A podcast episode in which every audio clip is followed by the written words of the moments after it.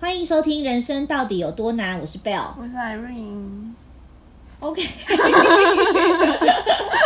好，我先跟大家说一下，就是呃，因为有很多就是听众有跟听众朋友，好，其实就是我们自己的朋友，这跟我反映说，就是我在 Podcast 里面太爱骂脏话了。哦，真的啊、对，所以我现在开始学会克制自己，因为其实他们不是要限制我骂脏话，是因为有我们其实有蛮多朋友是家里有小孩的，哦，真的啊、对，所以他们可能会希望说可以跟小孩一起听我们 podcast，我是觉得蛮荒谬的啊，干嘛跟 干嘛跟小孩听一起听我们 podcast？OK，anyway，、就是他们可能也没有其他的时间可以听，哦所可以啊所以他们可能会需要说有小孩的时间，就是在小孩相处的时间，反正就是利用一些琐碎的时间要听我们的 podcast，然后希望我们可以就是稍微克制一下自己。好吗？对，也太难了吧？就是对我来说，因为你知这道，就我也是啊。因为 Irene 实在太白目，就她她有太多值得被骂的点了，所以我就不骂脏话很痛我苦。觉得我很可怜，你知道吗？因为每个人都跟我说，跟我相处完，他们脏话都会飙高，那是他们自己的问题吧？我觉得就是你个人很白目我，觉得我还好，而且就是你自己说，你最近是不是有一个朋友跟你分享说，就是他听了我们的 podcast 然后，发现你真的是非中之 非，这不就达到我的目的了吗？啊不要引引以为傲。好我吗不就说我要当废反张嘉伦吗？我太傻眼了。好，那今天要跟大家大跟大家聊什么呢？今天想要跟大家聊的是界限这件事情。啊，我不知道有多少人有听过界限，哪一种界限？呃，关系中的界限。你觉得你是一个会划界限的人吗？哦现在学会了，现在学会啊现在了，学会了。我觉得我有一直在学，但我觉得如果要讲学会的话，好像有一点还没完全的学会应。该说你现在学会了这件事情，但是你要继续做这件事。哦，就是你有意识的做这件事。对，啊，了解。我最近啊在看一本书，然后这本书是那个嗯 吴珊如写的，叫做《我的存在本来就值得青睐》。然后我在看这本书的时候，其实我自己吓一跳，哎，这不是叶配哦，对我也希望我可以叶配。三言，就是呃，这本书我在看的时候我吓一跳，因为其实呃，我发现它们里面的每一个就是几乎有很呃，我现在从头看嘛，我还没看完，就是已经看了大概三分之二左右，里面有很多东西是我们原本前几集 podcast 有讲到的东西耶。是我完全没，我还没有看这本书。对，就是突就就我很惊讶的点是，就是哎、诶我们竟然有，可能因为他的年纪也跟我们差不多，所以他可能也在，他也有经他的人生历程经历了一些事情，可能跟我们的背景也有一点相似。对，所以我就会很意外地说啊，原来我们讲的东，我们想要传达给身边朋友的一些观念，或是我们自己的价值观，其实蛮像的。然后我就去反思自己说别人这么有气质，然后就是可以这么完整的把一些观念很完整的论述出来啊，我们对在骂脏话。没关系啊，你做自己 就好了。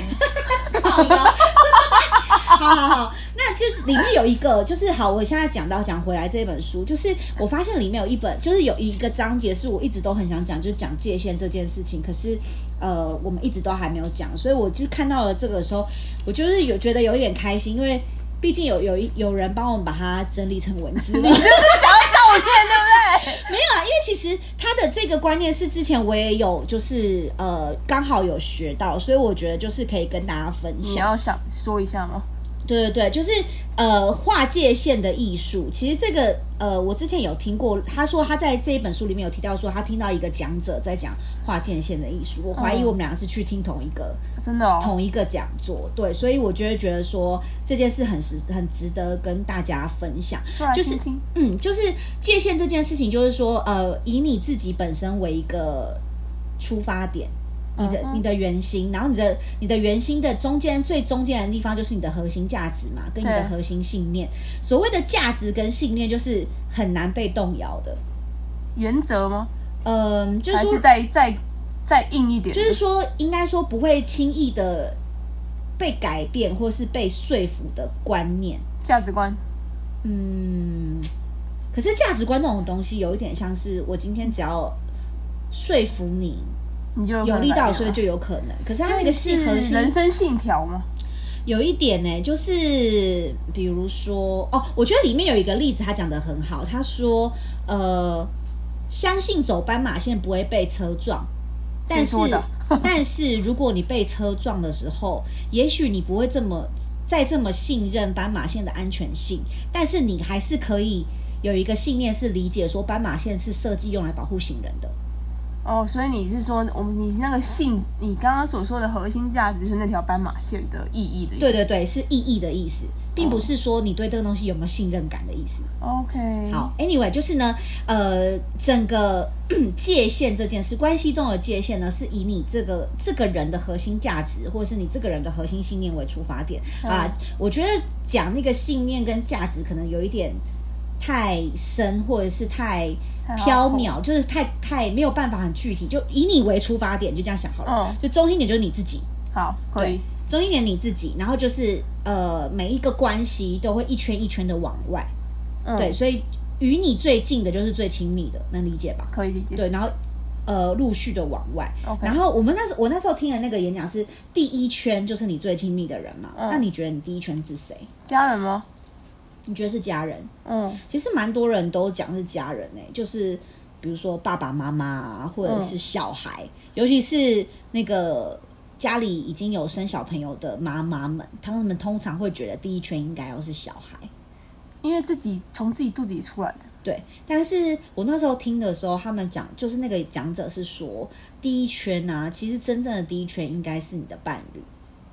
哦，可能是因为我现在没有对你现在没有嘛，所以你的嗯第一圈合理是你的家人，可合理吧？爸爸或者弟弟，爸爸加弟弟，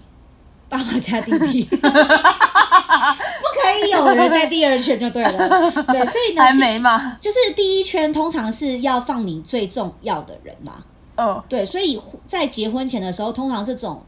最就是就是会放在你的情感连接最深的人嘛。 OK，那我们这边就不要讲是你爸爸或是你弟弟，因为哦，家人先摒除在外是吧？就是不不要去决定是谁啦，就是他好可能就是你第一圈的人，这两个人 OK 可能都是你第一圈的人。好那如果你是结完婚之后，嗯，通常就一定要是你的配偶。哦，对，可是其实这个在我们华人的教育里面是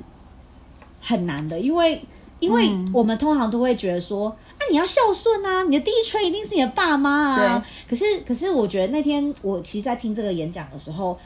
我还蛮 shock 的，就是嗯所谓的家成家立业啊，成家这件事情，就是是脱自离己吗你，对，就是脱离你原生的家庭，你去创造一个新的家庭出来，才叫成家，成立一个嗯新的家。这个这个嗯我可以理解，对，成立一个新的家，所以最重要的那一圈应该要是你的伴侣，因为你们两个去把一成个一个家家嘛对，把一个家建立起来了，所以。呃，在华人世界比较难的原因，是因为很多人都会觉得说，你第一圈如果不放你的爸爸妈妈，就是不孝顺。哦，对，因为很多人觉得你应该要最紧密的连接应该是你的父母，而不是你的伴侣。可是大家去冷静思考哦，真的能陪你走一辈子只有你的另一半，这倒是真的。因为爸爸妈妈可能就是他嗯会比你早离开你的、你身边呢、你的生活嘛，你的生命里面，他们就是有可能会比较早离开。然后再就是遇到一些重要的问题点的时候，就是能陪你去度过那个难关的，可能爸妈可能。可以给你一些资源啦、就是救助你啊，或什么的。 OK 可真的能陪你花时间、花力气熬过去的，可能应该要是你的伴侣会比较好啦。嗯，对，爸妈都已经够老了，然后还要陪你吃苦，太累了吧？那可以吃土吗？好好，所以第一圈当然不要啊。好，第一圈，所以通常第一圈他们呃，讲者那时候有讲说，就是尽尽可能的要是你的伴侣。好，所以有很多的妈妈们，这时候其实你应该要去调整你的状态了。因为我我因为我们现在这个年纪有，我们其实已经是适婚年龄。好，我先不要讲什么适婚年龄，对啊就是我们身边有很多人结婚了，嗯，对，然后也开始有小孩了，嗯所以好，对不起，我要收回，我不应该讲说什么适婚年龄。也对，我觉得没有什么适婚年龄这这件件事事情，对应该是你遇到对的人，你遇到那一个你你真的觉得就是他那的，个就是试婚的那个时就候，嗯是试婚的时候，对对对，我收回，我道歉，I'm sorry。好，所以呃，我觉得有很多的人，你应该去调试这件事情，就是你结完婚之后，你有小孩之后，你还是必须要把你的另外一半把它定位在第一圈嘛，第一圈因。为小孩是他自己的人生嘛。对，小他还会有他的人生，就你的孩子真的不是你的孩子， 拜托。对，就饶是舌，对你，你因为有我真的有遇过，就是朋友她就是生完小孩之后，她就跟她老公分房睡，啊？为什么？因为可是我觉得可能现实生活中她比如说老公打呼之类。老公要上班，嗯，不想要打扰到老公，可是他们就少了那个连夫妻结吧的对亲密的时刻，嗯，对，然后就会变得，我觉得有一点可惜啦。但然后可能有一些摩擦啊，或者是就会从这边而出，因为你少了那个亲密的时间。嗯，对，然后你可能把重心，我觉得其实对女生来说，应该说对妈妈来说也很辛苦，因为妈妈好像，因为我们自己没有生过小孩，我们不知对道。啊可是可是母性这件事情好像就是会有一点难克服，就是因为就是你知道我有看过那种婚前就是很自由的女生朋友，然后结完婚有小孩之后，她就妈的。才跟我们出来吃个东西，才没多久就跟我说我要回家看小孩，很想小孩，他妈神经病！我觉得是因为我们现在单身，我们没有对小啊孩，我们没办法会觉体没有办法会理解体会。可是当有小孩之后，好像他们就会很想念小孩啊，或者是放不下，没有办法让小孩一个人睡啊这一类的。可是可能真的要把这个界限画出来对。啊，我好希望我一个人睡。呃，我我也希望从我小以后是用脚泡奶，好 了，不是啊，就是哎就是我觉得这件事情还蛮重要，因为其实呃，我我知道是有很多人做不到的，对，比如像我妈就是这种人，她就是会把生活重心放在我身上，哇，对，然后她，但她我觉得她后期有越来越好，她后来就有嗯意识到说，她跟她老公才是走。老一公辈子就是我爸， 讲好像我 对她跟她老跟嗯她就跟我爸才是就是要走一辈子，他们才慢他我觉得我越长大以后，他们越能理解，就是我也有我的人生要过。他要训练自己吧。对，这是一个真的很难很难的时刻。嗯，对，然后第二圈、第三圈，第二圈其实就是我那时候，我其实我原本听完这个以后，我觉得我那时候蛮后悔没有把笔记做很清楚，所以我看了吴三如这本书以后，我就哇，有人被帮我完把整笔记做好呢，我傻眼。了。好，所以呢，第一圈就是放呃你的另外一半嘛，嗯然后第二圈可能就是有血缘关系的人。或者是至亲好友嗯 Yeah 通常都会是儿孙啊，或者是比较熟悉的亲戚啊，或者是会天天联系的友人，嗯，对，就是这种这种就会在第二 OK 圈对，然后第三圈的部分呢，就是偶尔会相约交谈的一些，偶偶尔会相约交谈的朋友、同事、员工或者是朋友的朋友，好远哦。对，对哦，来你听哦，艾瑞现在已经说第三圈已经很远哦喽，好，嗯，对，等一下我们就来讲每一圈要干嘛。好，第四圈是认识会打招呼但不熟悉的人。对，英文有一它它里面有写到一个我觉得很可爱的说法，叫做英文里面有一个很可爱又很直接的说法，形容第四圈的人叫做 Hi bye friend Hi bye friend，就是 Hi bye 这种朋友，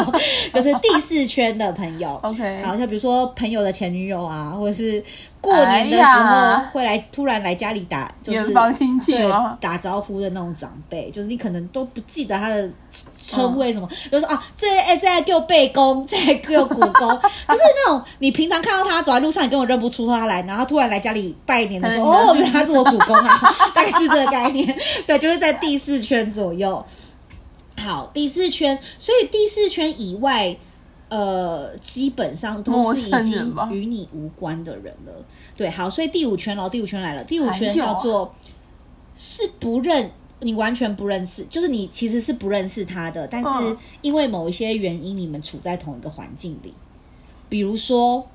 你今天去参加一个喜宴，那现在就第五圈，第五圈哦。对，就是你隔壁坐了，比如说哦，你是假设你今天参加我的喜宴啊，我是你新娘是你的闺蜜嘛，嗯，然后你隔壁坐了一个就是我不认识的人。呃我男友的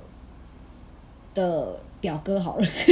大概就这哦样，就是你们两个本来不认识，但是因为你你我们两个结婚，所以哦你们有住在一点同关系对，住在同一桌，哦你们被迫处在同一个环境里， OK，对，什么新娘的学姐啊，新、好新烦哦郎的学弟啊，这种。对，好，那第六圈呢，就是还有啊，对，总共有七圈。好，第六圈呢，就是呢，在这个世界里面跟你拥有相同的标签或者是价值观的人，比如说你记得以前在雅虎有什么雅虎奇摩家族，什么王心凌粉丝团 ，S S S H E 后援俱乐部。 OK，这些是你参加过的，是不是？对，没有我的意思说，就是这些，就是在这个世界架构里面，跟你有同样标喜好签的，对，同样标签、同样价值观，或者是同样兴趣的人， OK，对，或者是比如说像我们什么加入那个 FB 的那个钢笔的那种粉丝练你还字，记得哦？对，或者是什么宠物社团这一类的，就拥有相同价值观或者是相同有标签的人。 OK，好，第七圈呢，其实它已经不算是一个圈圈了，就它是基外本面的吧？对，基本上就是跟你完全摸不上边的宇宙的其他的一切万物，嗯比如说呃，非洲某个部落的酋 长，跟你之间的关系，对你来说就是第七圈的，地名 对你来说就是第七圈的人，比如说加拿大的某一个城市里面的呃警长这一类的，就是、嗯就是跟你第七圈完全。呃，不同 OK 事件的人就你真的完全已经不认识他的人，好好，，那这七圈里面呢，你刚刚在第三圈的时候，你已经觉得很远啊，很远了，对，你还记得第三圈是什么吗？朋友的朋友，我就听到这个觉得很远。朋友的朋友，嗯对，就是不是不是不是朋友的朋友，第四圈才是是吗？对啊，第三圈是 Hi Bye Friend。Hi Bye，就很远啊你认识，你会打招呼了。哦，这是第三圈对吗，第三圈 Hi Bye Friend 这就是是就是偶尔偶尔会相约交谈的一些朋友、同事或员工，或是朋友的朋友。对吧？哦朋友的朋对对友，对对对，Hi Bye Friend，就是你认识他，比如说我跟你另其他团的闺蜜 OK Hi Bye Friend，就是许 OK 我跟许小姐就是 OK， Hi Bye Friend，、好对，就我她就是我第三圈的人，好对，大概是这个概念。好，那为什么要划界限？很多人就会觉得说，哎、为什么要划界限这件事情？哈，我一定要划界限吗？你觉得为什么划界限？因为有些人很烦呐、有些人很烦，啊，哇，怎么没事。说例如说像什么，你很久没见的国小同学突然炸你，是不是很烦？哦真的很烦呢、 你看你真的到底要，他就突然跟你说，就是我的婚礼就是在什么什么时候，你你要来吗？然后或者是给你一个表单，那个时候你就觉得很烦。我现在很想讲心里话，可我怕他会听我。好，我觉得界限这件事情真的很重要，拜托大家一定要划界限，因为尤其是如果你准备要结婚，你要发喜帖的时候，拜托你搞清楚你的第一圈到第七圈有哪一些人，好不好？ 发啊应该是发到第二圈就我觉得第三圈要多看一，点，对我觉得第三圈就是看他本身有没有想来，对啊。对，就是啊，好如，果他主动提，我觉得 OK。对，就是第三圈有些人他可能有些人可能是我我跟你主讲，我动觉得发界限这件事很妙，就是你认为他在第二圈，或是你认为他在第三圈，可是他可能认为你在他的第四圈、第五圈，对，啊，就是这个很有趣。好，为我我觉得我来讲，我为什么你你觉得要划界限，原因是你觉得很烦，就是定位嘛，你就是想要对定义每一个朋友的我状哦会态。，我会，好，我觉得我我划界限有一个很重要的原因，嗯就是我觉得要节省时间。哦，对你就是一个效率导向的人，就是我会觉得我的，就是我我我我们其实有在很多节的 podcast 一直在强调大家跟大家讲，就是就是好好珍惜你身边的人，哦，重要的人，然后重要的事情。那我们一直都在强调这个观念，原因是因为真的，因为每个人一天就是二十四小时，你的时间就是有限，拜托你花时间在那一些值得被珍惜的人事物上。没错，对，所以当你这个界限画得很清楚的时候，你就会意识到说，你今天假设只有这一些时间的时候，你要把这些时间分放在享谁对身上？放在谁身上，要分享给谁。嗯对，所以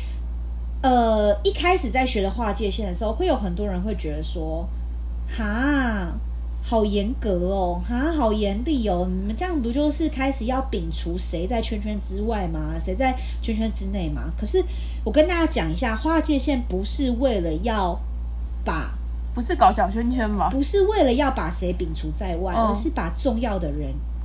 拉得更近。对啊，对，好啦，我觉得反向来讲，如果你要这样这样想，没有错啦，啊就是把不重要的人踢出去嘛。嗯，对，其实不是搞小圈圈哦，就是把我觉得也不算不是搞小圈圈，就是把重要的人跟你的关系拉得更近一点，哦就是让你懂得去花更多的时间在值得珍惜的人身上。对啊，我觉得时间真的很宝贵耶，对我来讲一下，我刚开我一开始还不会划界限发生的惨案。其实我一呃，我之前有当过家教，然后有嗯当过辅导老师，嗯就是在补习班当过辅导老师，当过家教。其实这件事情啊，呃，我一开始在画界限的时候没有画好的时候，让我在类似这样的工作上非常痛苦。嗯就是呃，所谓的辅导老师，就是我可能要去呃教孩子们怎么念书，嗯然后教他们，然后听他们分享他们的嗯呃学学业的压力啊，然后教他们怎么排解啊，然后这一类的。然后其实这很痛苦的原因，是因为当我这个界限没有画好的时候，我就很容易受他们影响吗？第一个受他们影响，对，然后第二个就是我会觉得他的人生是我的责任，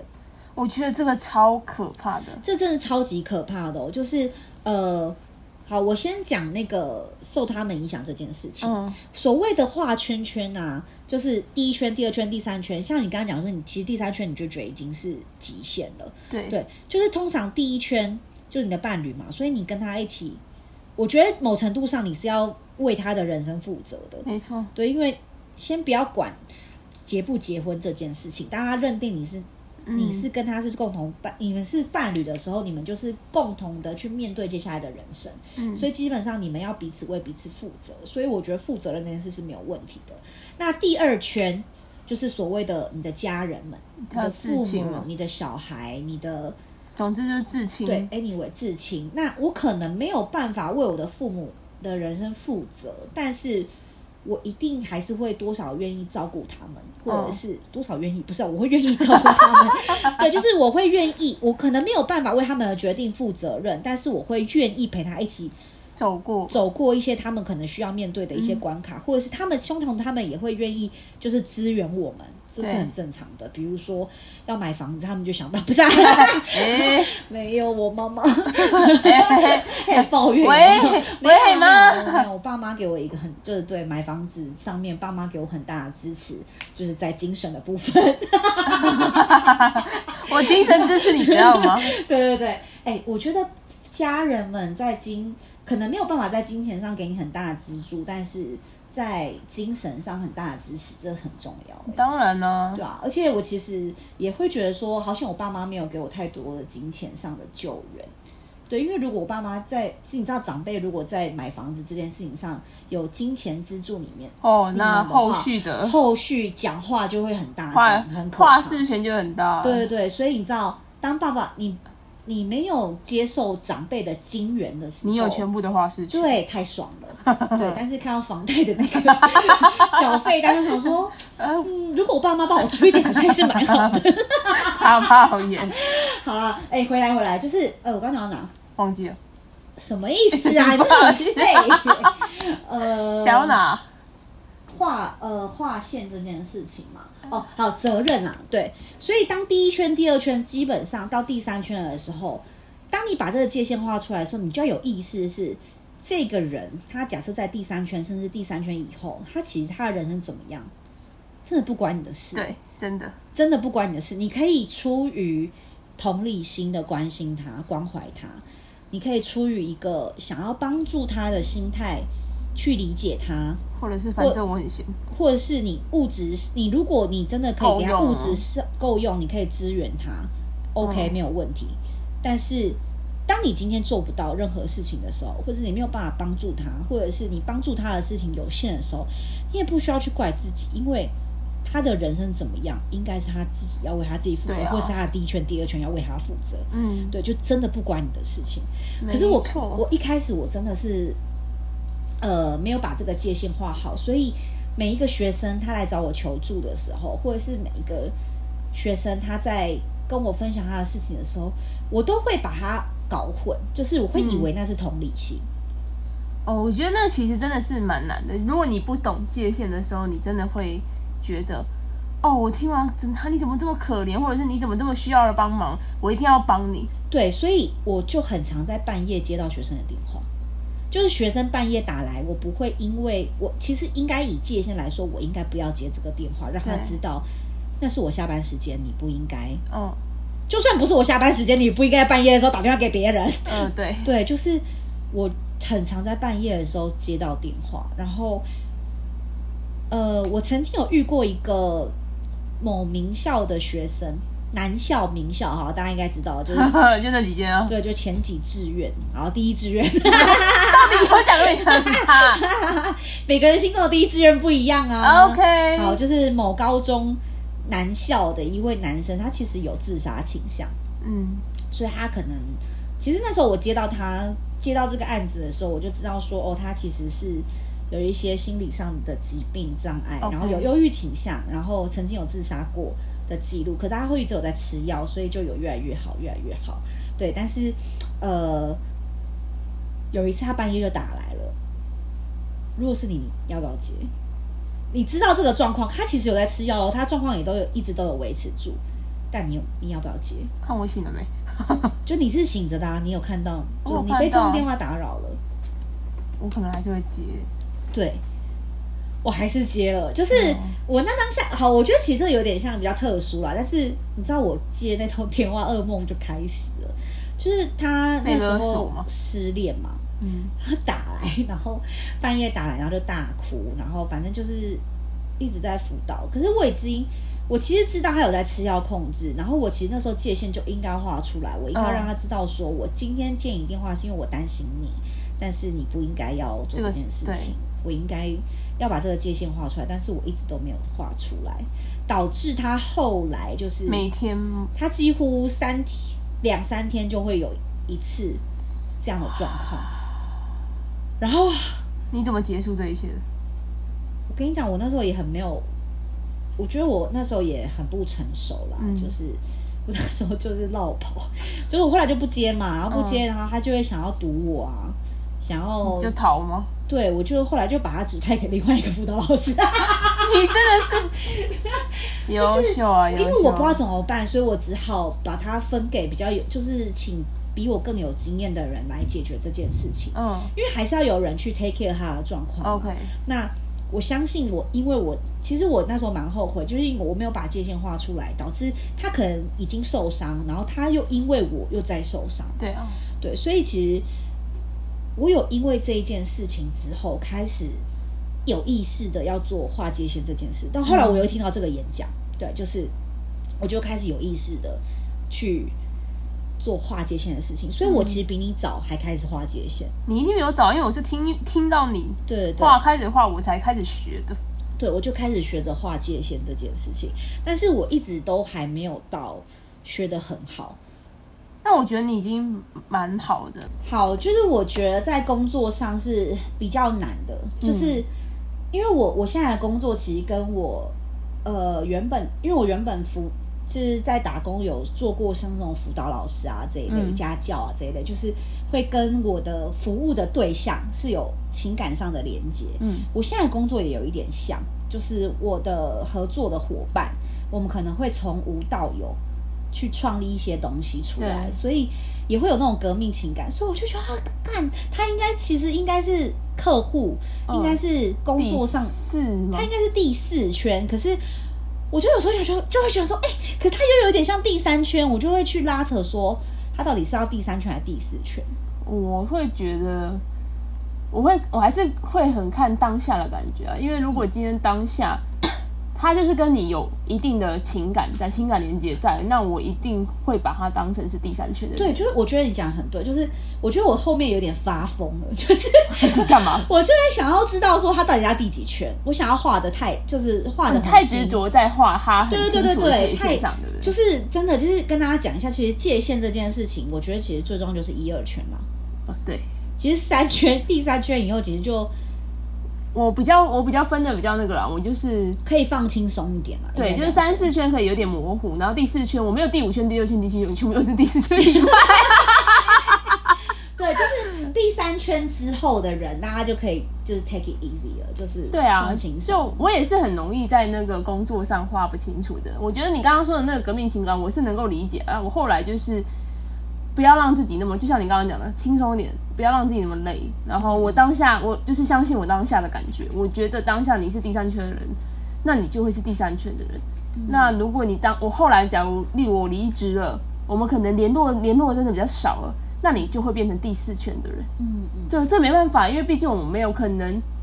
没有什么共同的话题，毕竟当时是靠工作在连接。嗯那如果我们没有了这个工作，可能短时间还有的话，那当下就是看这个第三圈的情谊可以演到什么时候，因为很多时候你会发现你的朋友就是走了走了就散了，嗯，那就没办法，他散了，你不可能一直把他摆在二对或就是三这样。对，这就是我们一开始讲到，就是你觉得他在第三圈、第四圈，可是他可能觉得你在第五圈、第六圈，对啊甚至是第七圈了。对，就是大家一定要有一个心态是，呃，一定要有一个理解是，今天你可能把它放在一个重要的圈圈，第三圈、第二圈，可是你也要去理解，他可能不一定把你放在相同的嗯位置上。对，所以呃，为什么伴侣一定要是第一圈的原因，就是在这边，就是你们要走一你辈们子一定要有一个这样的意识，嗯，你们才有办法为彼此承担责任啊。刻意经营的对概，念嘛但你们要刻意经营，没错。所以你的家人没有办法，因为血缘这件事是没有办法更动的，所以他在第二圈合理。对，那像 Irene，她会在我的第二圈，嗯也会是因为对我来说，它其实就是已经像是血缘关系那样的状态，嗯所以我们两个的关系要维系也是很刻意的对啊，我去们都去在练习，彼就此的是第二圈。对我们的价值观很像，我们我们的理很多东西是一样的，除了我们从小一起长大的这个默契之外，就是因为我们也真的珍惜彼此，所以我们把彼此放在第二圈。那这东西就是要花时间去培养。对要花啊，时间去累积，然后你要有一定的默契，你才可以。所以要好好的珍惜跟你现在在第二圈的人，，对跟你一样把彼此放在相同位置的人。嗯，这是真的。对，所以界限这件事情，为什么我们今天特别要跟大家聊，就是因为第一个你要去理解嗯每一个人心中的位置不同。第二个就是，当你真的遇到跟你放在同样位置的那一个朋友或是那个伴侣的时候，你一定要好好珍惜，因因为为真的很难这不是遇到件容易的事情。超难的。对，就是所以才会有那么多受伤的案例嘛，就是不管是呃感情里面的受伤，就是爱情里面的受伤，或是朋友情里面的受伤，对，就是你知道小时候最种。我我们不是很好吗？为什么突然他跟我好了，然后跟你不好，或者他跟你好，跟我不好？就是大家的圈圈不一样了。真的，对，所以真嗯小的时候不懂啊，小时候不懂，所以当你真的开始去理解界限这件事情的时候，你就会呃去明白，就是人生本来就会有很多分开的时候。嗯，而且对我某程度上其实是一种，我自己把它当成是一种保护自己的机制，对，因就为是我你觉得你太就是小会自己遇到那一些跟你合的人啊，不对啊啊合的人那就不合嘛，就是也不用彼此勉强。对，真就的不是用，好好的跟那一些把你放在不同位置上的人说再见，嗯然后好好的去珍惜，就是愿意把彼此放在相同位置上的朋友跟伴侣。嗯，对我觉得这个是我们一直都在学习的，然后我们也觉得很重要，想跟大家分享。是的，好啦，那今天就到这啦，也别忘了追踪我们的 IG，然后 Apple Podcast、Google Podcast、Spotify、KKBox。我真的然很后佩服你可以念那么一长串， 对，然后还有我们的商案，然后我们也很期待大家可以跟我们就是互动，然后留言告诉我们，就是你听了以后有什么样的想法，或者是你正在界限正在为你的关系的界限当中做什么样的努力，遇到什么困难，我们一 起面对。人生很难，没关系，你还有咖啡和我们，那我们就下次见，拜。拜。